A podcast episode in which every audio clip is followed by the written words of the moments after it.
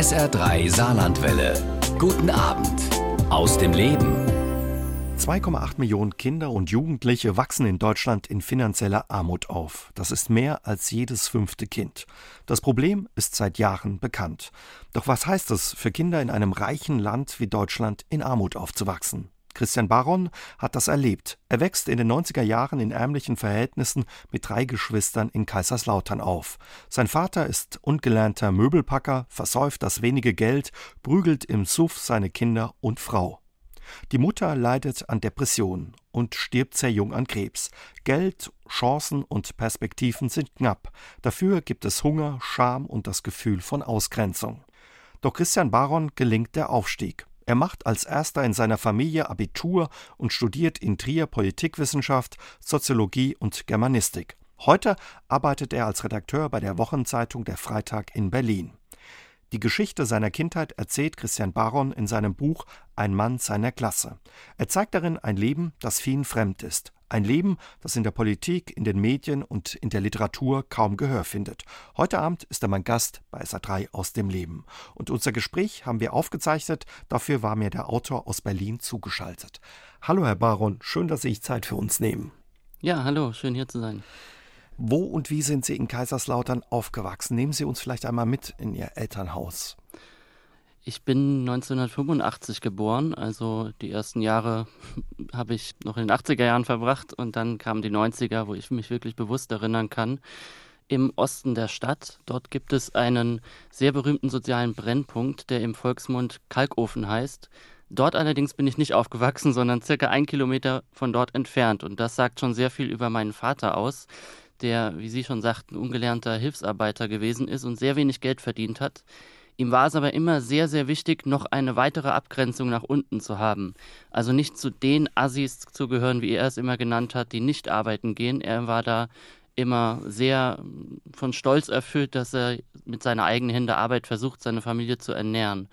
Das hat allerdings nicht geklappt, eben weil er so wenig Geld verdient hat. Das hat bei ihm zu großem Frust geführt, den er leider sehr destruktiv kanalisiert hat, nämlich in Gewalt, in Sauferei vor allem gegenüber meiner Mutter, die sich vor allen Dingen um uns Kinder gekümmert hat im Haushalt und über diese ganze Situation auch depressiv geworden ist und früh gestorben. Und mein Vater, ja, zudem haben wir meine Geschwister und ich, ich bin mit drei Geschwistern in äh, Kaiserslautern aufgewachsen. Wir haben bis heute zu diesem Vater ein sehr, sehr ambivalentes Verhältnis. Er ist auch bereits gestorben vor 17 Jahren inzwischen. Und ja, wir arbeiten uns immer noch an diesem Typen ab.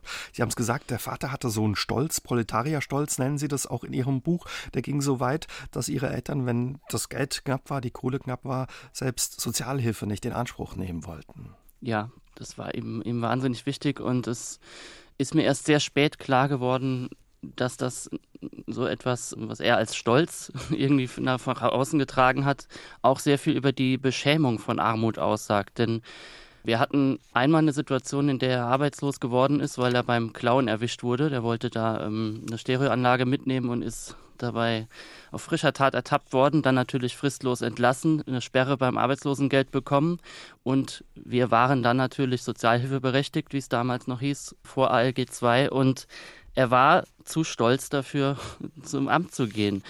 In Wahrheit hat er natürlich Angst vor der Beschämung gehabt. Er wollte sich seine eigene Scham nicht eingestehen. Ich habe vor kurzem in, äh, in, einem Buch einen sehr schönen Satz äh, gefunden, das eigentlich gar nichts mit dem Thema zu tun hat. Das heißt Find Me von André Assimon, ein ähm, Schriftsteller. Und der lässt da eine seiner Figuren sagen, Stolz ist der Spitzname, den wir der Angst geben. Und das macht meinen Vater auch wieder ein bisschen verständlicher für mich. Was waren Sie für die anderen? Haben Sie da Ausgrenzung auch zu spüren bekommen? Ja, und das war, glaube ich, ein ganz wichtiger Grund dafür, dass mein Vater ähm, eben auch weiter noch tiefer in seinen Frust hineingeraten ist. Wir haben ganz oft gehört, wir seien eben die Assis oder die asozialen Barackler, sagt man ja auch äh, in unserer Gegend. Und ähm, neben der materiellen Dimension, von der ich gesprochen habe, dass man in Armut lebt, dass man merkt, anderen geht es besser. Und mein Vater, der gesehen hat, ich gehe jeden Tag acht Stunden arbeiten und mehr. Und es reicht trotzdem nicht zum über die Runden kommen. Und da kam eben noch diese kulturelle Dimension, wie man soziologisch sagen würde, der äh, Verachtung hinzu, dass wir eben ja, so getan wurde, als wären wir selber schuld daran, dass wir arm sind, was natürlich Quatsch ist, aber das weiß man in dieser Situation nicht. Und da entsteht dann so ein, ja, so ein ganz gefährlicher Teufelskreis, weil meine Eltern uns dann auch abgeschottet haben. Also Scham hat damals in den 90ern offenbar noch leichter vor Hartz IV, bevor man so öffentlich arm sein musste, besser funktioniert, dass man die Tür abschließt und niemanden reinlässt. Also bei uns waren fast keine Verwandten zu Besuch. Wir durften keine Freunde mit nach Hause bringen, damit möglichst wenige Leute sehen, wie wir wirklich leben. Dass wir wenigstens so einen Anschein von Normalität nach außen noch aufrechterhalten können. Das war meiner Mutter und auch meinem Vater wahnsinnig wichtig. Und wenn es aber doch mal passiert ist, dann hat das gnadenlos zugeschlagen. Also ich erinnere mich zum Beispiel, dass ich, als ich angefangen habe, Fußball zu spielen im Verein, da haben dann alle um mich herum FCK-Trikots gehabt. Damals war auch noch die große Zeit in den 90ern. Der erste FC Kaiserslautern hat oft um die Meisterschaft mitgespielt. Und ich habe aber ein selbstgebasteltes und bemaltes Trikot mitgebracht und war ganz stolz darauf, dass ich, wie toll ich das gemacht habe. Aber die anderen haben mich ausgelacht. Und dann kamen halt so Sprüche wie, hör, kannst du der kein Trikot leichte? Also das hat schon sehr, sehr wehgetan. Sie haben dann früh zu spüren bekommen, dass bei Ihnen was anders ist in der Familie ja, dieses Anderssein, also von der Norm abzuweichen, das ist ja in so den Kreisen, in denen ich mich jetzt in Berlin bewege, irgendwie cool. Da will man ja gar nicht normal sein und dem Standard entsprechen, aber für uns war das die große Sehnsucht. Wir wollen, wollten sein wie die anderen. Wir wollten auch mal wissen, was es wirklich heißt, in Urlaub fahren zu können. Auch mal äh, sagen zu können, morgen gehe ich übrigens ins Kino, da läuft ein guter Film und nicht, das irgendwie sich wochenlang absparen zu müssen. Solche Geschichten waren ja für die meisten normal, für uns ganz und gar nicht. Hunger gehörte auch zu Ihrer Kindheit? Ja, äh, immer wieder. Also im existenziellen Sinne gab es eben diese Phase, von der ich gesprochen habe, in der er sechs oder acht Wochen suspendiert war. Also eigentlich hatten sie ihn entlassen, aber sie, das lief dann so, dass sie ihn dann einfach wieder eingestellt haben, weil sein Vater schon in dieser Firma war und das eben einfach dann so lief, ja komm, machst du nicht mehr, gut ist. Aber diese Zeit, in der wir wirklich nichts hatten, also kein Einkommen gekriegt haben und meine Eltern zu stolz waren, sowohl zum Sozialamt zu gehen, als auch unsere Verwandten zu fragen, weil das wäre ja nur aus meiner Muttersicht Wasser auf die vaterfeindlichen Mühlen gewesen. Also ging das auch nicht. Komplette Abschottung und mein Vater hat dann so etwas getan wie, wie im Müll der anderen gewühlt nachts und hat dann ab und zu mal ähm, irgendwie Brötchen gefunden, die nicht mehr wirklich genießbar waren. Und äh, dann, also diese Wochen, die habe ich ganz, ganz tief in mir drin und in meinem Buch beschreibe ich auch dann eine Szene, die ich selber jahrelang verdrängt habe. Also die wurden mir eigentlich erst durch Gespräche in der Familie wieder so richtig bewusst geworden, dass das tatsächlich stattgefunden hat. Bei uns im Kinderzimmer, das ich mir mit meinem Bruder, der ein Jahr älter ist, geteilt habe, da sprießte unter dem Fenster der Schimmel und zwar sehr breit. Die Vermieter haben damals nichts dagegen getan. Wir haben uns natürlich auch da geschämt. Die Fenster waren so einfach verglast und sehr undicht und dann äh, sprießte das halt und ja, und dann habe ich irgendwie als Kind, damals war ich neun Jahre alt oder acht, und da, ich habe mal im Fernsehen gesehen, Schimmelpilz heißt das doch und Pilze kann man doch essen. Und dann habe ich das mit den Fingernägeln abgekratzt und mir in den Mund gesteckt. Und mein Bruder ist panisch geworden, ist zu meiner Mutter gelaufen und ich musste schwören, dass ich sowas nie wieder mache, weil das mich umbringen kann. Ja, ähm, so eine Situation. Ich habe zum Beispiel bis heute den Tick, dass ich mir meine Fingernägel sehr, sehr kurz schneide jahrelang habe ich nicht kapiert, warum ich das eigentlich mache. Es war einfach so ein Tick und jetzt habe ich eine Ahnung davon, warum das so sein könnte. Wir haben uns schon ein bisschen über Ihre Eltern unterhalten. Zu Ihrem Vater gehörte eben auch ja die Gewalt oder die Wutausbrüche dazu, Aggression. Wo kamen denn diese Aggressionen Ihres Vaters her? Das ist eine Frage, die ich mir bis heute noch nicht plausibel wirklich beantworten konnte und ich bezweifle, dass ich es bis an mein Lebensende hinkriege. Das ist ja sehr irrational. Also Gewalt entsteht im Menschen ja selten äh, auf der Verstandesebene. Und was ich rausgekriegt habe, ist, dass sein eigener Vater, also mein Großvater, selbst also noch viel schlimmerer Schläger und Säufer war, als mein Vater es gewesen ist.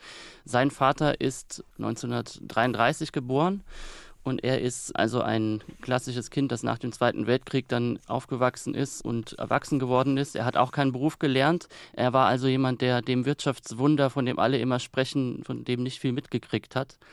Und er ist eben auch materiell in sehr schwierigen Bedingungen aufgewachsen. Mein Vater mit seinen eigenen Brüdern. Er war der Jüngste. Als die beiden älteren Brüder äh, schon ganz viel geschafft haben, da musste er dann sozusagen die Familienehre retten und ist dann auch gescheitert. Das hat er dann umso schlimmer in Form von Anerkennungsentzug durch den Vater zu spüren gekriegt. Also eine ähm, noch schlimmere Gewaltgeschichte. Da gab es Prügelorgien, ähm, von denen bei denen sogar ich sage, bei uns ging es noch irgendwie zu wie im Kloster, äh, im, äh, wo alle sich gegenseitig nur nette Worte sagen oder gar keine. Also es ist wirklich etwas, das ich jahrelang nicht wusste. Ich hatte meinen eigenen Opa immer nur ganz wenig gesehen. Er kam nur selten vorbei, weil er auch ein schwieriges Verhältnis natürlich zu meinem Vater hatte. Aber es, er taucht auch im Buch einmal an einer Stelle auf, so wie ich ihn als Kind eben erlebt habe, nämlich als jemand, der immer besoffen war, der immer eine Bedrohung gewesen ist. Ich vergleiche ihn dort im Buch auch mit der ähm, Horrorfigur Freddy Krueger. Das ist völlig verrückt aus heutiger Sicht, aber ich habe dieses Bild vor Augen. Also jemand, der völlig ausrasten kann, von jetzt auf gleich, er hat zum Beispiel mal versucht, meine Tante aus dem Fenster zu werfen und nur weil mein Vater dazwischen gegangen ist und zufällig da war, hat das geklappt. Das, das äh, hat, ist es ihm nicht gelungen.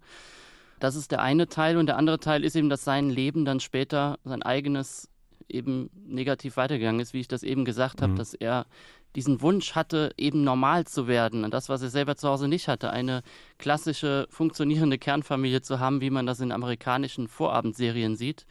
Der Vater geht dann jeden Morgen zur Arbeit und kommt abends nach Hause und kriegt dann immer jede Woche seine Lohntüte und dann können die Kinder dann später die Ausbildung machen, die sie wollen. Sie können, äh, ihnen fehlt es an nichts. Und das Entscheidende, was ja für die Generation meines Vaters, der in den 60ern geboren ist, ganz wichtig war, den Kindern muss es mal besser gehen als mir. Dieser Wunsch ja, ja, nach einem besseren Leben für den gewesen. Kindern. Und das hat ein so großes Frustreservoir offenbar äh, ergeben, dass er es leider völlig falsch und natürlich schwer zu verzeihen ähm, verarbeitet hat, diese ganze Sache. Was hieß es denn, wenn Ihr Vater geprügelt hat im Suff oder gewalttätig wurde und wie sind Sie damit als Kind umgegangen, Sie und Ihre Geschwister? Und da habe ich auch sehr spät erst dann, dann gemerkt, dass für Kinder offenbar nichts wichtiger ist, als dass die Eltern berechenbar sind.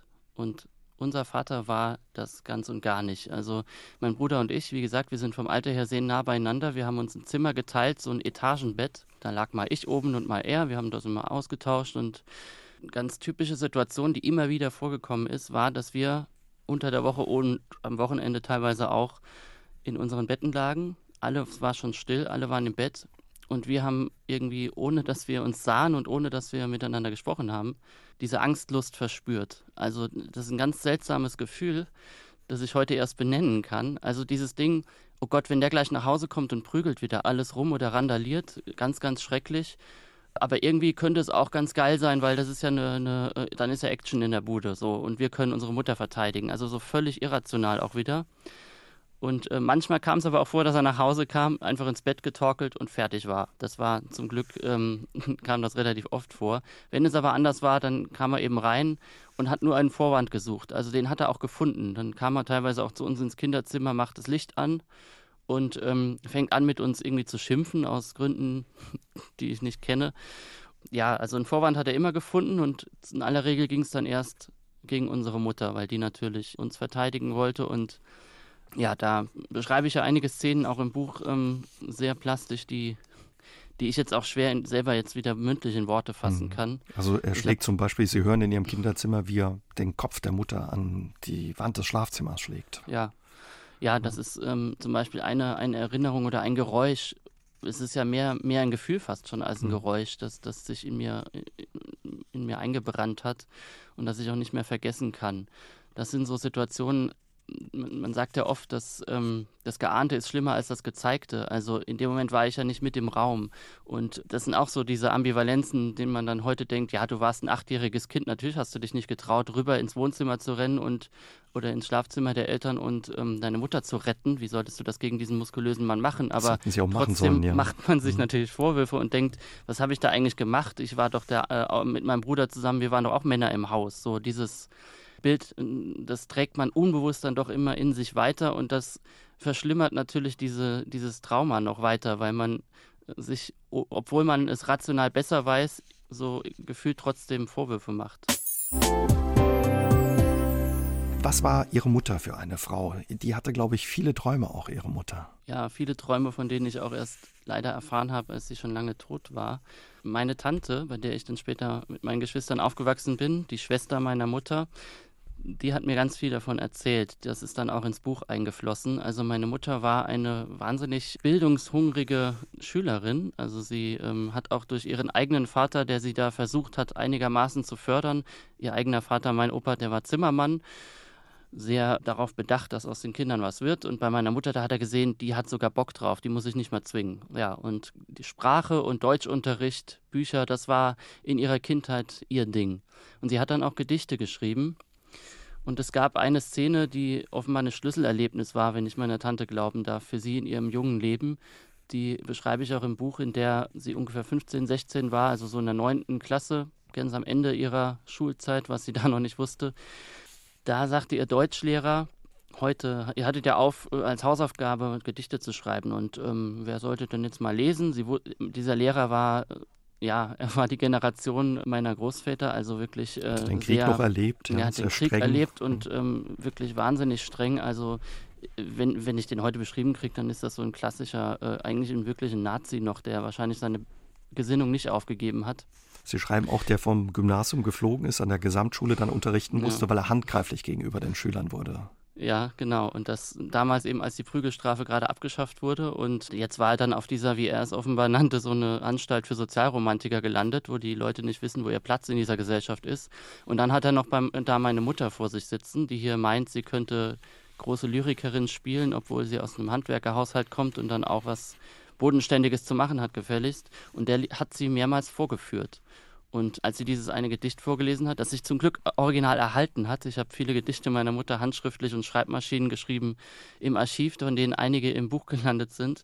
Und das hat sie dann da vorgetragen und ist gnadenlos vorgeführt worden, von der Klasse ausgelacht, weil der Lehrer sie vorführt. Und das hat ihr den Mut genommen. Sie hatte so eine Gruppe von, von Mitschülerinnen und Mitschülern, mit denen sie ihre Gedichte gegenseitig sich vorgelesen haben. Also sowas wie eine Vorwegnahme dieses Clubs der toten Dichter ein bisschen, mhm. wenn auch nicht so mystisch, romantisch aufgeladen, aber doch ambitioniert. Und da ist sie dann nicht mehr hingegangen. Sie hat aber weiterhin Gedichte geschrieben, eben nur, dass ausschließlich meine Tante davon Kenntnis hatte. Und ich habe die dann irgendwann im Nachlass gekriegt und jetzt ihnen ja diese Bestimmung, ihnen der Bestimmung zugeführt teilweise, die ihnen gebührt, nämlich in diesem Buch zu stehen. Und wenn dieser alte Lehrer meiner Mutter das noch mitkriegen würde, wäre das schon eine Genugtuung. Und für Sie ist es wahrscheinlich ein großer Schatz, diese Erinnerung oder diese persönlichen Gedichte von Ihrer Mutter gefunden zu haben oder bekommen zu haben. Ne? Ja, definitiv. Sie war ja 32 Jahre alt, als sie an Krebs gestorben ist, also unfassbar jung. Dieses Alter habe ich jetzt auch schon überschritten und äh, denke, ich bin eigentlich noch äh, so wahnsinnig jung. Und das ist ein, ein, ganz wichtiger, wichtiger Ankerpunkt, um auch für uns innerhalb der Familie mit dieser äh, Situation umzugehen, dass wir so früh die Mutter verloren haben. Wie war die Gewalt des Vaters für Ihre Mutter? Sie haben schon gesagt, sie versuchte, sie Kinder zu schützen, was wahrscheinlich unmöglich für sie war. Ne? Ja, das ging überhaupt nicht, aber man muss eben auch dazu sagen, dass sie nicht nur versucht hat, uns Kinder zu schützen, sondern sie war auch co-abhängig. Also das ist so ein klassischer Fall. Sie hat äh, den Alkoholismus meines Vaters mitkaschiert, sie hat ihm saubere Klamotten rausgelegt, sie hat seine Bierflaschen versteckt, wenn doch mal ihr eigener Vater zu Besuch war, der das nicht so wissen sollte, was sie da für einen Mann geheiratet hat. So diese Situation hat eben auch stattgefunden. Sie wollte, sie hat immer daran geglaubt, dass dieser Mann sich ändern kann. Und diesen Glauben, den hat sie an uns Kinder auch weitergegeben, mhm. weil ich den eigentlich bis heute quasi habe.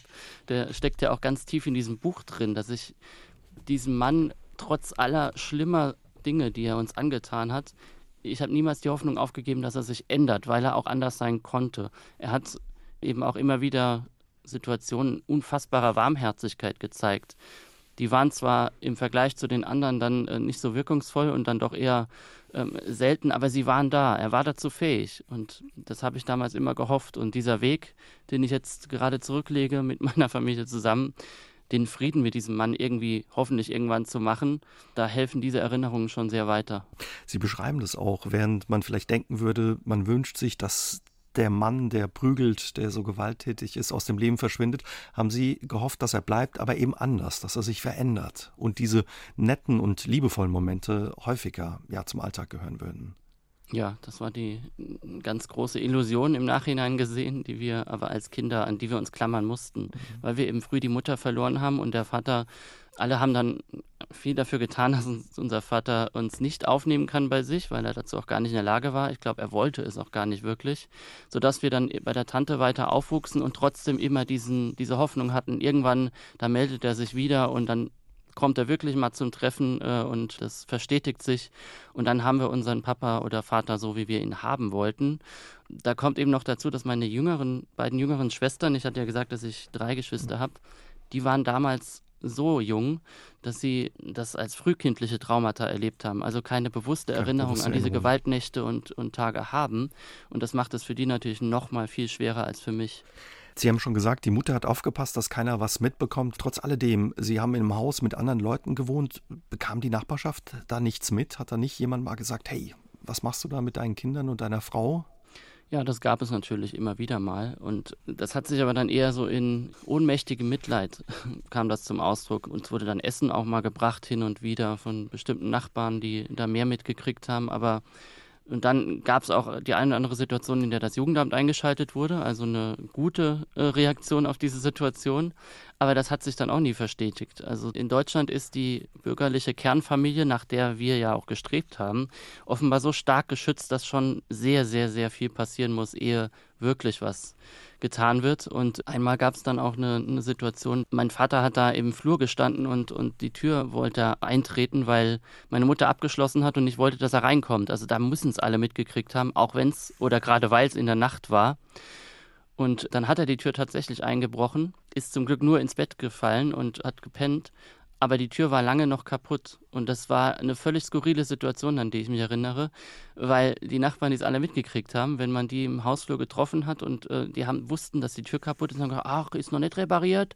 Ja, ja, äh, sowas kann ja immer mal kaputt gehen. Also es gab auch viel Ignoranz und Weggucken, was ja irgendwie aus, aus heutiger Sicht ziemlich, ziemlich absurd ist, weil man denkt, okay, wenn solche Zustände eintreten, sollte man nicht nur weggucken, sondern im Sinne der Kinder vor allen Dingen denken. Und das hätte uns schon gut getan, wenn wir da mehr Betreuung gehabt hätten. Haben Sie sich das auch gewünscht in der Situation, dass da jemand hinguckt, Ihnen hilft? In dieser Situation, weil es bei uns in der Familie auch manchmal Thema war, habe ich das als Bedrohung wahrgenommen. Das ist also mein heutiges Ich sagt, dass uns das gut getan hätte. Damals wäre das anders gewesen, glaube ich. Da hätte ich immer gedacht, äh, die sorgen dafür, dass wir in Kinderheime kommen oder so. Das war auch das Bedrohungsszenario, das mein Vater immer mit aufgebaut hat. Ich sagte ja, äh, meine Eltern haben uns abgeschottet. Das hat bei uns Kindern eben genau auf diese Art funktioniert. Wenn ihr ähm, erzählt, dass das jetzt heute war, dass wir heute kein Abendessen hatten und so, das ist natürlich nicht schön, aber wenn ihr das euren Lehrern erzählt, dann kommt ihr ins Heim. Wollt ihr das? Natürlich wollten wir das nicht. Wir wollten vor allen Dingen bei unserer Mama bleiben, aber wir wollten auch, dass unser Vater bleibt, wenn auch anders. Sie haben uns schon erzählt, Ihre Mutter ist sehr früh gestorben, da waren Sie zehn Jahre alt. Was bedeutete das für Sie und Ihre drei Geschwister? Ja, es war damals so, dass wir, ich war zehn Jahre alt, mein Bruder war elf Jahre alt, er hatte eine Klasse wiederholt in der Grundschule. Also wir waren gerade in der vierten, im vierten Schuljahr und es ging darum, auf die weiterführende Schule zu gehen. Sie hatten eine Empfehlung fürs Gymnasium. Moment. Ich hatte sogar eine Empfehlung fürs Gymnasium, was sehr ungewöhnlich ist für Menschen mit meiner sozialen Herkunft. Also da gibt es viele Studien, die belegen, dass die soziale Herkunft für Grundschullehrerinnen und Lehrer bei der Empfehlungsaussprechung immer viel wichtiger ist als die Noten, die dort stehen. Und ähm, meine Lehrerinnen waren aber wirklich ganz großartig. Die haben das äh, gesehen, dass das mein Wunsch ist, dass ich diesen, diesen Bildungshunger haben sie in mir gesehen, den auch schon mein Opa bei meiner Mutter gesehen hatte. Und das war mein großes Glück. Und deswegen war es dann auch so, dass ich mich bestärkt gefühlt habe damals, das zu machen. Es war einer der letzten Wünsche meiner Mutter, dass ich auf ein Gymnasium gehen kann. Das war ihr sehr wichtig, weil sie das zum Glück noch mitbekommen hat. Aber das Jugendamt, was sie betreut hat, hat dagegen gestimmt damals. Ja, das war dann, dann ist meine Mutter eben gestorben. Kurz zuvor hat meine Mutter, meine Tante, also ihre jüngere Schwester, das muss man sagen, ihre jüngere Schwester, die drei Jahre jünger ist. Also die war damals 29, hatte gerade ihr erstes eigenes Kind bekommen. Und meine Mutter hatte sie ans Sterbebett gebeten. Und dann haben sie darüber gesprochen, ja, ich werde ja bald sterben. Und dann angefangen zu weinen und so. Und dann hat meine Tante realisiert, sie weint jetzt gerade nicht, weil sie sterben wird, sondern weil sie nicht weiß, was aus ihren Kindern wird. Und dann hat sie meine Tante gebeten, Versprich mir bitte, dass du meine Kinder bei dir aufnimmst, dass die nicht auf irgendwelche Kinderheime verteilt werden und vor allem nicht in die Hände meines Mannes geraten. Und das hat sie ihr da versprochen und sie hat es eingehalten. Sie hat also dann dafür gesorgt, ja, also sie hat ihren Mann gestanden, wenn man es mal so ausdrückt, später. Also sie hat, wie Sie sagten, beim Jugendamt dann dafür gesorgt, dass die es sich nicht so leicht machen. Ja, der Junge äh, hat zwar gute Noten, war am Jugendamt das, das Ding, aber seine Situation ist so schwierig, was, wenn der jetzt aufs Gymnasium geht und dann nicht mitkommt, muss er runter auf die Realschule und äh, das ist doch eine Frustrationserfahrung. Er soll doch einen umgekehrten Weg gehen, geht er jetzt mal auf eine Realschule und dann kommt er vielleicht hoch aufs Gymnasium irgendwann, wenn er gut ist. Und das wollte meine Tante nicht. Er hat gesagt, nee, warum? Diese Lehrerinnen haben, kennen den doch viel besser als Sie. Was maßen Sie sich an, diese Entscheidung zu treffen? Ja, und dann war eben der Kompromiss, dass ich auf eine Gesamtschule mit der Möglichkeit zum Abitur äh, gekommen bin. Was und zwar mhm. auf derselben Gesamtschule, die auch meine Mutter besucht hat. Was, ja, und was Ihnen dann eben auch gelungen ist, das Abitur zu machen. Sie waren der Erste in Ihrer Familie, der Abitur gemacht hat, dann eben auch studiert hat. Vorher ist niemand in Ihrer Familie über den Hauptschulabschluss hinausgekommen. Außer Ihrem Opa mütterlicherseits, beschreiben Sie auch, hatte nie jemand eine Ausbildung abgeschlossen. Wie schwierig war es für Sie, ja, das Abitur zu schaffen oder sich durch dieses Schulsystem da durchzubeißen und auch ja den Uni-Abschluss hinzubekommen? Die ersten Jahre auf dieser Gesamtschule waren dann mal erstmal total gut, weil ich da ja von meinem Umfeld, sozialen Umfeld, nicht viel Neues erlebt mhm. habe. Dort ähm, sind dann auch viele mit Hauptschulempfehlungen hingekommen und dann war das für mich nicht so neu. Ich war dann auch einer der Besten, äh, was die Noten angeht und das, da kam Anerkennung. Und erst später, so ähm, ab der 8., 9., 10., dann vor allem ab der 11. Klasse, wurde es schwierig, weil ich mich in so einer Sandwich-Position befunden habe. Da war dann auf der einen Seite waren die Lehrerinnen und Lehrer und andere, die dann gesagt haben, ja natürlich machst du Abitur, was denn sonst? Und ähm, für die war das selbstverständlich, was es für mich ja nicht war.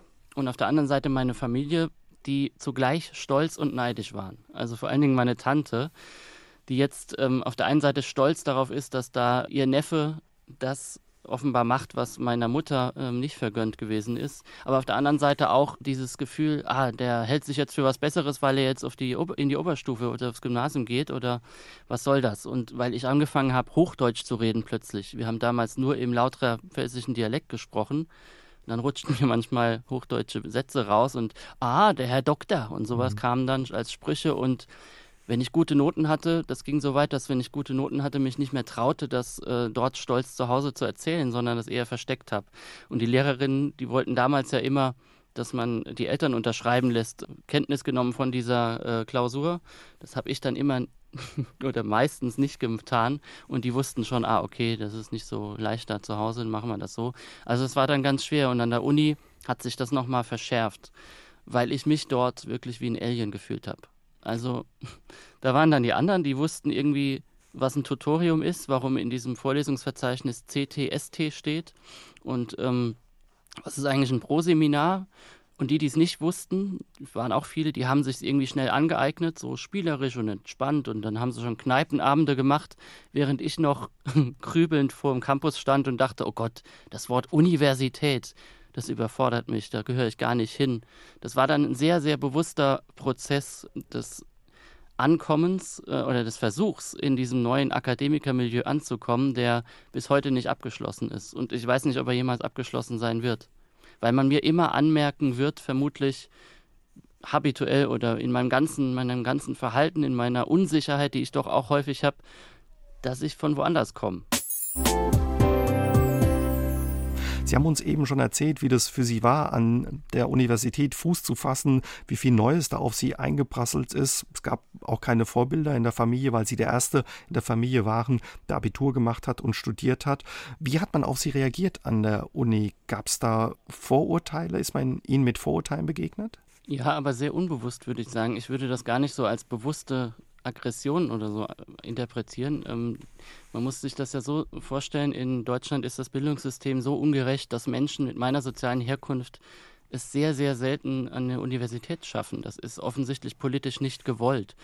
Sonst wäre es ja anders. In einer sozialen und demokratischen Republik müsste man ja denken, ach ja, dein Vater äh, war Zimmermann, deiner war Möbelpacker und deiner war Arzt.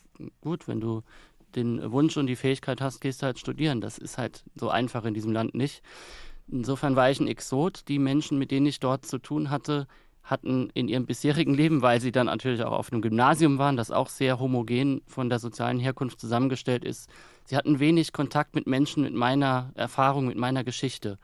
So, und das ist natürlich immer ein Einfallstor für Missverständnisse. Zum Beispiel, wenn ich in der Cafeteria mit zum Mittagessen mich verabredet habe mit äh, Kommilitonen, dann sind die dann zur Salatbar oder so gegangen und ich habe mir nur meine Pommes genommen und dann haben die so gekichert. Und ich dachte, was kichern die? Und ja, ja, klar, ja, ja, wieder nur Fett. ist ja typisch für dich. Die haben das natürlich nicht gesagt, ähm, weil sie mich in meiner eigenen Familiengeschichte ähm, niedermachen wollten, sondern weil sie irgendwie so ein, so, das ist so ein freundlich getarnter Tadel, können, ähm, ja, wir sind hier die Gesundesser. Das bei mir zu Hause einfach es früher so gewesen ist, dass wir nicht auf sowas achten konnten, weil wir uns das immer zu essen geholt haben, was wir uns gerade leisten konnten. Und da waren kohlehydrathaltige und reiche Nahrungsmittel sehr wichtig das ist, musste ich denen erst nach und nach erklären, dass da einfach ein, ein, Unterschied besteht, der sich in mir immer noch enthalten hat. Also heute habe ich dann diesen Weg gefunden, dass ich da ein Mittelding finde. Ich achte schon einigermaßen auf meine Ernährung, aber wenn man dann auch in Zeitungen und in der Politik immer wieder hört, die Leute müssen mehr auf ihre Ernährung achten, das ist völlig richtig. Aber es ist eben nicht so einfach, dass man das nur dem Individuum zuschreiben kann. Es hängt immer ganz viel bei Menschen davon ab, wie sie aufwachsen, welche Möglichkeiten sie haben und welche sie nicht haben.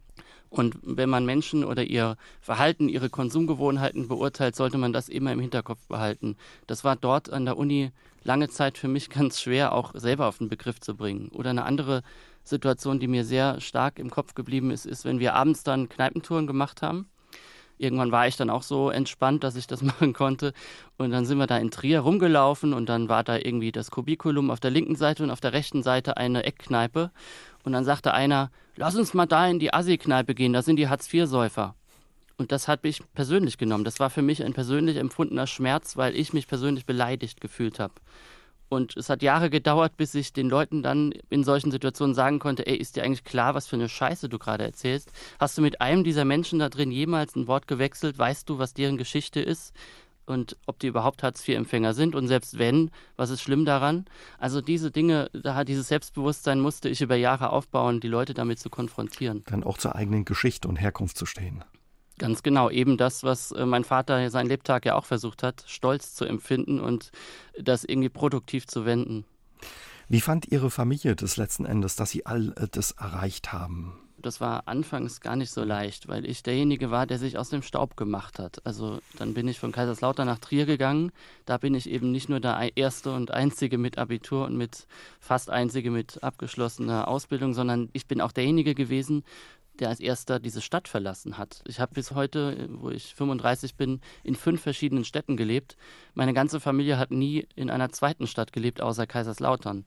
Also da war schon mal so dieses Gefühl vorherrschend, ah ja, okay, der haut jetzt ab und will nichts mehr von uns wissen. Und dann, das war so eine selbsterfüllende Prophezeiung, wie man so schön sagt. Wir haben uns dann gesagt, gegenseitig immer wieder Beleidigungen an den Kopf gedonnert und sowas und haben uns verletzt. Und daraus hat sich ergeben, dass wir manchmal dann monatelang nicht miteinander sprachen. Das war im Laufe meines Studiums wirklich dann auch äh, eine Bürde, weil ich ja auch in dem neuen Milieu, wie schon gesagt, schwer ankam. Und dann war ich eben in, irgendwie zwischen den Stühlen und konnte nicht aufstehen. Ganz schwierig und das hat sich erst im Laufe der Jahre auch wieder verbessert. Gerade in den vergangenen Jahren mit dem Anstoß, dieses Buch zu schreiben, da haben wir dann so viel aufgearbeitet und über so viel wieder gesprochen, dass ich sagen würde, heute ist unser Verhältnis besser denn je. Was wurde aus Ihren Geschwistern? Mein Bruder, der wie gesagt ein Jahr älter ist als ich, der arbeitet heute im Landschafts- und Gartenbau, ist da sehr glücklich, wenn er auch aus meiner Sicht zu wenig dafür verdient, aber das ist ein gesellschaftliches, ein politisches Problem. Äh, der Job macht ihm Spaß, er ist im Gegensatz zu mir Familienvater, er hat zwei Kinder, ähm, wenn ich beobachte, wie er mit denen umgeht, wie er das macht, da kriege ich immer große Ehrfurcht, weil ich denke, das will ich auch so hinkriegen. Das ist so mein Ziel. Also es sind wunderbare Kinder, äh, zwei Nichten, die ich habe. Und ähm, ich habe drei weitere Nichten, weil meine beiden Schwestern eben auch noch Kinder haben. Die jüngere ist jetzt, muss ich ganz kurz nachdenken, 28 und die andere ist 30. Und die beiden, die haben zwar auch keine abgeschlossene Berufsausbildung, sind aber zum Glück, weil sie sich nicht in so eine toxische Beziehung äh, geflüchtet haben, wie das bei meiner Mutter der Fall war, haben sie das Glück, gut über die Runden zu kommen, nicht in dieser Armut zu leben, wie wir als kleine Kinder aufgewachsen sind. Und auch diese, diese Kinder mit allen Problemen, die jede Familie mal so hat, wachsen die auch ganz wunderbar auf. Wir haben guten Kontakt zum Glück. Das ist auch nicht selbstverständlich, dass ich hier aus in Berlin, so viele Kilometer von Kaiserslautern entfernt, dann doch wenn auch jetzt unterbrochen durch Corona leider, jetzt konnte ich ein paar Monate nicht da sein, aber doch im Durchschnitt alle zwei Monate in Kaiserslautern bin und wir uns zum Glück gut verstehen. Worum ging es Ihnen mit Ihrem Buch? Dieses Buch ist, ist für mich deswegen so wichtig, weil ich in der politischen Debatte, ich bin ja Politikredakteur beim Freitag, wie Sie eben schon anfangs mich anmoderiert haben, und da ist mir aufgefallen, dass wenn Menschen oder wenn die Journalistinnen und Journalisten über oder Politiker über die einfachen Leute reden, das wird ja gerade sehr viel und sehr gerne getan, dann sind da immer so Extrempositionen im Spiel. Also entweder die eine Seite, die dann sagt, ach, das sind doch alles edelmütige Leute, so da fast schon so ein Proletkult wird da gepflegt, wie er völlig unrealistisch und verzerrt ist. Die armen Leute, die wollen doch nur über die Runden kommen und sind die Besten der überhaupt. Und äh, auf der anderen Seite gibt es diejenigen, die sagen, ach, das sind doch alles irgendwie AfD-Wähler, Idioten, die nichts Besseres zu tun haben, als den ganzen Tag ihren Hass ins Internet reinzukübeln.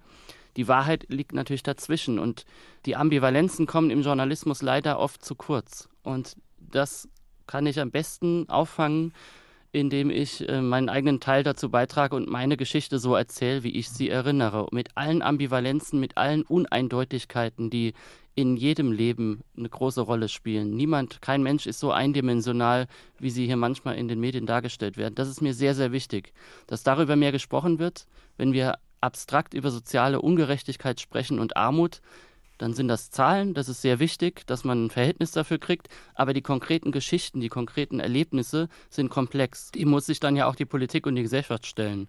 Und deswegen finde ich es wichtig, dass das erzählt wird, auch wenn es mich natürlich eine ganz, ganz, also ganz viel Überwindung gekostet hat, das überhaupt zu tun, keine Frage. Wenn ich Sie richtig verstehe, sagen Sie oder kritisieren Sie auch, da wird eben zu wenig gesprochen in der Politik, in den Medien und auch in der Literatur über die Menschen, die arm sind. Ja, ich würde sogar sagen, es herrscht so ein ohrenbetäubendes Schweigen. Also weil einerseits, wie ich sagte, sehr viel über Armut und Ungleichheit gesprochen wird. Die und Zahlen auch über, immer, ne? Hören genau, wir, ja. die Zahlen und auch darüber, äh, ja, dann gibt es so und so viele Leute, die AfD wählen und äh, da muss man ja ganz viel Verständnis haben. Aber ganz konkret erfährt man das irgendwie nur in Reportagen, die im äh, öffentlich-rechtlichen Rundfunk ausgestrahlt werden, tief in der Nacht, wo keiner das gucken kann. Also den guten Journalismus gibt es, das will ich gar nicht in Abrede stellen, aber er kommt zu wenig zur Geltung. Und da kann aus meiner Sicht die Literatur einspringen und Empathie wecken, da wo sie an anderer Stelle nicht geweckt werden kann. Das finde ich wahnsinnig wichtig und man muss auch dazu sagen, noch ganz wichtig, dass ich nicht selbst auf die Idee kam, dieses Buch zu schreiben. Da musste ich zugebracht werden. Sie hatten einen Artikel in Ihrer Zeitung geschrieben, zum Frauentag im vergangenen Jahr war das, und da wurde eine Literaturagentin auf Sie aufmerksam. Genau, ich kam eigentlich wie die Jungfrau zum Kinde zu diesem Text. Wir hatten damals beim Freitag gesagt, zum Weltfrauentag wollen wir nicht schon wieder den Gender Pay Gap anprangern. Das machen wir sowieso schon so viel, die Leute können das nicht mehr lesen. Die Idee ist jetzt, Männer schreiben kritisch über Männlichkeit und die Frauen haben frei. So, und dann musste einer auch über das Verhältnis zu seinem Vater schreiben. Und das ist irgendwie dann bei, bei, mir gelandet. gelandet. Mehrere, mhm. Genau, mehrere. Da war gerade Edouard Louis äh, erschienen, das Buch von ihm, das neueste. Wer hat meinen Vater umgebracht? Ganz aktuell auf Deutsch. Und zwei, drei Kollegen, die wussten, wie meine Geschichte ist, haben gesagt, wäre toll, wenn du das machst. Ja, ich bin nach Lautern gefahren, habe das geschrieben, meiner Familie vorgelegt.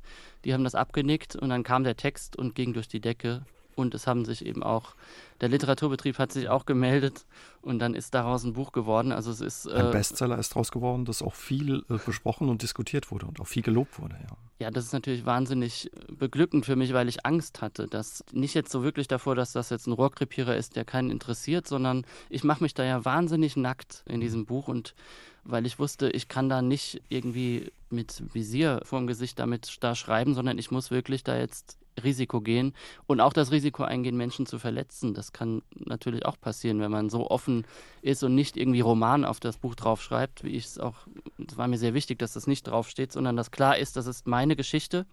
Erinnerungen sind immer unzuverlässig, das ist natürlich auch immer ein hoher fiktiver Gehalt drin in den Einzelheiten, aber dass das die Geschichte ist, wie ich und meine Familie sie erinnern. Das ist wahnsinnig wichtig und ja, dass das dann so viel besprochen wurde, ist natürlich total wichtig und zeigt, auch den Bedarf, den, den es in dieser Gesellschaft gibt, diese über Geschichten diese Themen, diese ja. Geschichten, erzählte Geschichten ganz konkret. Also ich habe vor kurzem ähm, ein Interview gelesen mit dem Schriftsteller Maxim Biller. Da hat er einen Satz gesagt, der mir runterging wie Öl, weil ich den so genial finde.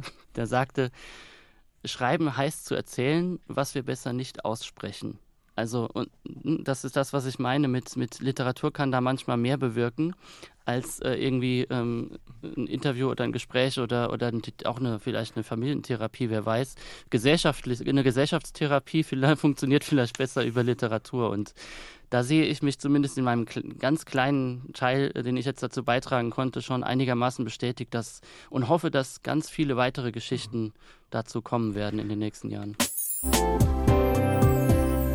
Wie fand es Ihre Familie und auch das Umfeld in Kaiserslautern? Sie haben Ihr Buch auch nach dem Erscheinen relativ zeitig in Kaiserslautern vorgetragen. Wie kam das da an, in Ihrer Familie und auch in der Stadt? Man geht da ja immer so ein bisschen das Risiko ein, weil ich eben von auch gesagt habe, dass es Leute verletzen könnte, dass man so als Nestbeschmutzer zurückkehrt, weil ich natürlich derjenige bin, der sich aus dem Staub gemacht hat. Und ich habe auch kein Hehl gemacht, in Interviews zu sagen, ich möchte jetzt auch gar nicht mehr in Kaiserslautern leben, auch wenn es meine Heimat ist und bleibt und ich da alle paar Monate sehr gerne zurückkehre. Trotzdem habe ich jetzt diese Stadt auch nicht in den buntesten Farben gemalt, weil es da eben auch sehr viele Probleme gibt. Und die habe ich dann teilweise auch im Buch benannt. Mhm. Es war Ihnen auch wichtig, auf äh, eine Stadt wie Kaiserslautern, eine Mittelstadt zu blicken, also nicht Berlin oder sowas, wo häufig Geschichten spielen, sondern bewusst den Blick auf so eine Stadt zu lenken. Ja, genau. Also da war natürlich auch am Anfang ein bisschen die Überlegung, ah, verfremde ich es doch ein bisschen und machst du eine Großstadt oder so. Nein, gar nicht. Es musste dieser Ort sein, weil es eben eine Mittelstadt ist, die neben den komplexen Geschichten der einfachen Leute auch aus dem Blick geraten ist. Also Gegenwartsliteratur spielt ja häufig in der Großstadt, inzwischen auch sehr häufig auf dem Dorf, aber diese Mittelstädte sind literarisch kaum beleuchtet. Das ist umso wichtiger auch für mich gewesen. Und viele und Menschen da, leben da, schreiben Sie ja auch. In, ne? Genau, in Kaiserslautern, ja, so 100.000 Einwohner haben. oder überhaupt in den Mittelstädten, ein Drittel der Deutschen sind, leben oh, in ja, Mittelstädten. Das ist wahnsinnig viel. Also so diese Mittelstädte sind, äh, da fallen einem ja auch ganz, ganz viele Namen ein, über die man sich dann von Berlin aus immer gerne lustig macht aber dort findet eben das Leben statt, mhm. über das wir relativ wenig berichten oder wenig äh, uns Gedanken machen. Es ist wichtig, dass wir da auch wieder mehr hingucken. Und dann war ich da und habe die Premierenlesung gemacht, eben direkt nach dem Erscheinen. Das war mir sehr, sehr wichtig, das nicht nur in Berlin eine Premierenlesung zu machen, sondern auch dort. Und dann waren da 130 Leute und ich war total äh, glücklich. Ich habe dann auch die Dialogstellen im Buch, die im Buch Hochdeutsch verfasst sind oder im umgangssprachlichen Hochdeutsch, hm. die habe ich dort auf Pfälzisch vorgelesen zum Beispiel, um einfach auch klar zu markieren, das ist hier lokalisiert und nirgendwo anders. Ähm, und die Leute haben das total gut angenommen. Es kamen Menschen zu mir, die wollten, dass ich ihnen in ihr Buch schreibe, schreiben Sie doch bitte auf unsere erste Lesung, denn wir waren noch nie auf so einer Veranstaltung. Und allein dafür hat sich das Schreiben dieses Buches schon gelohnt, wenn Menschen, die sonst nicht zu Lesungen gehen, da jetzt auf einmal aufkreuzen. Was glauben Sie, wie hätten Ihre Mutter und Ihr Vater das Buch gefunden? Wären die auch stolz gewesen auf das Buch? Ja, ich wüsste es sehr gerne. Mich hat vor kurzem, äh, durfte ich diesen Fragebogen von Max Frisch so ein bisschen beantworten, so ein paar Fragen davon, diesen Bekannten. Da sind sehr interessante Fragen dabei.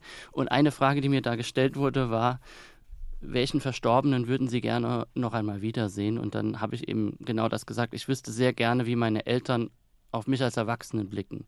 Bei meiner Mutter mutmaße ich jetzt mal, dass sie vor Stolz platzen würde, wenn sie das erleben würde. Aber das würde sie genauso bei meinen anderen Geschwistern, die eben auch ihren Lebensweg gegangen sind. Ähm, also sie hat zum Glück auch den Wert eines, eines äh, Lebens nicht daran bemessen oder eines Daseins nicht daran bemessen oder dessen Sinn welche Zertifikate man in seinem Ordner stehen hat, sondern ähm, danach, dass man sich treu bleibt, dass man ein glückliches Leben führen kann. Und das können wir alle vier. Das ist sehr, sehr schön, einfach weil wir dann jetzt auch wissen, okay, die Frau kann jetzt auch in Frieden ruhen. Beim Vater ist es viel komplizierter. Also da maße ich mir auch kein Urteil an, weil ich äh, überhaupt nicht einschätzen kann, ob der den Kontakt zu mir abgebrochen hätte, weil ich dann auf einmal der Hochgestochene geworden bin oder ob wir überhaupt ein Verhältnis miteinander hätten. Jetzt, dass er jetzt, äh, jetzt schon 17 Jahre tot ist, ähm, ich mich sehr viel mit ihm auseinandergesetzt habe seit diesem äh, Ereignis, seit er einfach nicht mehr da ist. Heute würde ich sagen, mein Verhältnis zu meinem Vater ist besser, als es jemals war. Und natürlich ist es eine schöne Vorstellung, dass das auch möglich wäre, wenn er noch leben würde. Ich ähm, mag mir da aber kein Urteil anmaßen. Wie oft haben Sie eigentlich Menschen mit Ihrer Geschichte getroffen, die ihren Weg, ihren Aufstieg geschafft haben, zum Beispiel bei Ihrer Arbeit? Im Journalismus. Im Journalismus in den Redaktionen. Ganz, ganz, ja, da ganz, ganz selten. Also äh, es gab immer wieder mal Menschen, die auch eine nicht akademische Herkunft haben, aber ganz, ganz äh, erstaunlich selten. Also es war lange Zeit für mich erstaunlich, bis ich mich damit auch mal ein bisschen beschäftigt habe und gesehen habe, da gibt es einige Studien, die belegen, dass es ein sehr elitäres Feld ist, der Journalismus in Deutschland. Clarissa Luke zum Beispiel fällt mir ein, die hat eine Doktorarbeit zu dem Thema geschrieben. Im Jahr 2012 ist die erschienen. Und da hat sie Journalistenschüler unter anderem befragt. Und da kam bei den Befragungen, was denn der Beruf der Eltern ist, der Arbeiter gab es als ankreuzbares Feld nicht ein einziges Mal vor. Also das muss man sich mal vorstellen. Äh, sie hat da viele Jahrgänge befragt.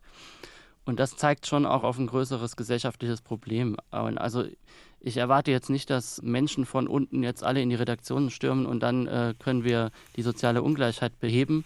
Wir wissen alle, dass der Bundeskanzler Gerhard Schröder auch von ganz unten kam und er hat dann Politik gegen die ganz unten gemacht. Das ist kein Automatismus, aber diese Erfahrungswerte, die man da macht, dass wir eben doch in einer atomisierten Gesellschaft leben, in dem es doch Paralleluniversen gibt. Also, dass ich Dinge erlebt habe, von denen sich viele in den Redaktionen, mit denen ich schon zusammengearbeitet habe, im Traum nicht hätten vorstellen können, dass so etwas in Deutschland möglich ist, obwohl sie die Zahlen alle kennen. Das ist eine linke Zeitung. Mhm. Also, da braucht es schon sehr viel mehr Heterogenität. Ich wünsche mir, dass das im Stadtbild wieder anders wird. Es ist ja so, dass da eine Segregation zunehmend stattfindet. Gerade dass die Leute nicht abgeschoben werden in Bezirke. Das, ne? Ja, ich dachte bisher, das äh, sei vor allem in Berlin ein Problem, dass dann irgendwie die nicht akademisch gebildeten Migranten dann irgendwo äh, wohnen müssen, wo sie sich halt leisten können und dann die urbane, gehobene Mittelklasse in der Mitte und die gehypten Bezirke bevölkert. Das ist in den Mittelstädten auch ein großes Problem inzwischen, unter anderem auch in Kaiserslautern. Und das finde ich wahnsinnig wichtig, dass wir da wieder stärker die Milieus und die Klassen miteinander ins Gespräch kommen. Und ja, nicht nur im Journalismus spielt ja die soziale Herkunft eines Kindes immer noch eine Rolle und eine ganz entscheidende und wesentliche Rolle für den Wertegang. Das ist auch in vielen anderen Bereichen so. Ne? Ja, das ist definitiv so. Es ist ähm, äh, da erscheint ja auch nahezu irgendwie alle paar Monate erscheint da eine neue Studie, die das aufs Neue belegt und trotzdem gibt es in der Politik immer noch irgendwelche Schulterklopfer, die mir ähm, nachdem sie mein Buch gelesen haben, dann auch sowas sagen wie, gut, dass du es geschafft hast, du bist doch das, der Beweis dafür, dass man es aus eigener Kraft packen kann. Der bin ich eben gerade nicht. Das ist ein großes Missverständnis, vielleicht auch ein gewolltes Missverständnis von diesen FDP-Schulterklopfern.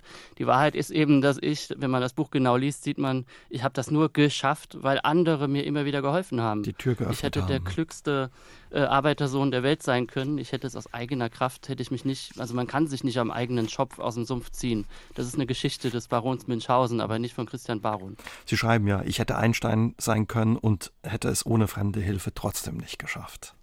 Ja, Genau, das ist der Fall. Ich hatte dieses große Glück und ähm, da bin ich auch sehr dankbar für. Was fordern Sie, wenn Sie gerade auf Ihre eigene Geschichte blicken oder was wünschen Sie sich? Oh, ich wünsche mir äh, politisch eine ganze Menge, wenn man das auf diese Ebene hebt. Ähm, ich habe in den letzten Jahren sehr deutlich gemerkt, dass es nicht etwa irgendwelche Naturgesetze sind, die festlegen, dass Menschen keine Lebenschancen, nicht die Lebenschancen haben, die sie wollen, sondern dass das immer ein politischer Wille ist, weil alles, was Menschen erschaffen, das können sie auch verändern. Das ist kein physikalisches Gesetz. Und da gibt es ganz, ganz viele Stellschrauben. Ich habe eben schon von der Stadtpolitik gesprochen. Da ging's, würde es schon mal losgehen, dass bezahlbarer Wohnraum in äh, Städten, in Mittelstädten, nicht nur in den großen Städten, von denen alle reden, wieder verfügbar wird. Das ist ganz wichtig, weil Menschen dann wieder miteinander mehr in Kontakt kommen und auch einander besser verstehen können, empathiefähig werden. Das ist ganz, ganz wichtig. Und ähm, ich glaube, dass das die wichtigste soziale Frage der nächsten Jahrzehnte sein wird, die Mietenpolitik und die Frage von Wohneigentum. Wer hat das Recht, eigentlich Geld zu verdienen mit einem Grundrecht wie Wohnen? Dann gibt es Dinge wie das Schulsystem. Ganz, ganz entscheidend. Das ist für mich noch wichtiger als die Frage, wie die Universität gemacht ist, weil in der Schule die Grundlage gelegt wird.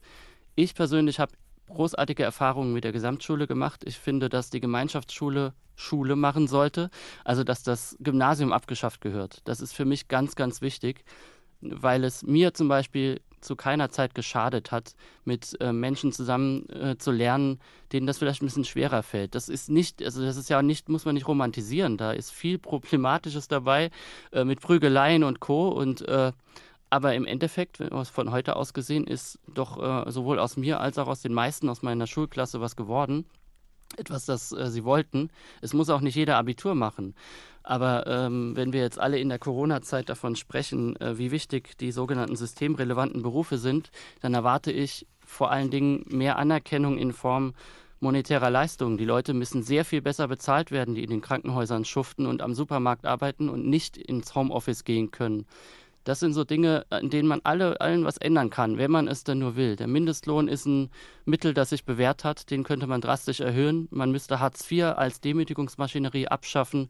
Also da gibt es ganz viel. Mhm. Ja, und umso wichtiger ist es, dass es Menschen gibt wie Sie, die ihre Geschichte erzählen, dass man nicht nur auf die Zahlen blickt, sondern auf das, was dahinter steht, das Leben der Menschen. Und wer noch mehr über Christian Barons Geschichte erfahren möchte, Sie kommen demnächst ins Saarland. Ja, jetzt am 6.9. am Sonntag bin ich im Filmhaus Saarbrücken. Da freue ich mich wahnsinnig drauf. Und dann bin ich eine Woche später schon wieder da, am 12. September, äh, 13 Uhr, im, auf der Hombuch, die dieses Jahr unter äh, Corona-Bedingungen irgendwie doch stattfinden kann als Lesefest. Und da werde ich auch mein Buch vorstellen in Homburg an der Saar. Da freue ich mich wahnsinnig. Und wir freuen uns auf Ihren Besuch im Saarland und sagen vielen Dank für heute Abend, für das Gespräch und Ihre Zeit, die Sie sich ja. für uns genommen haben.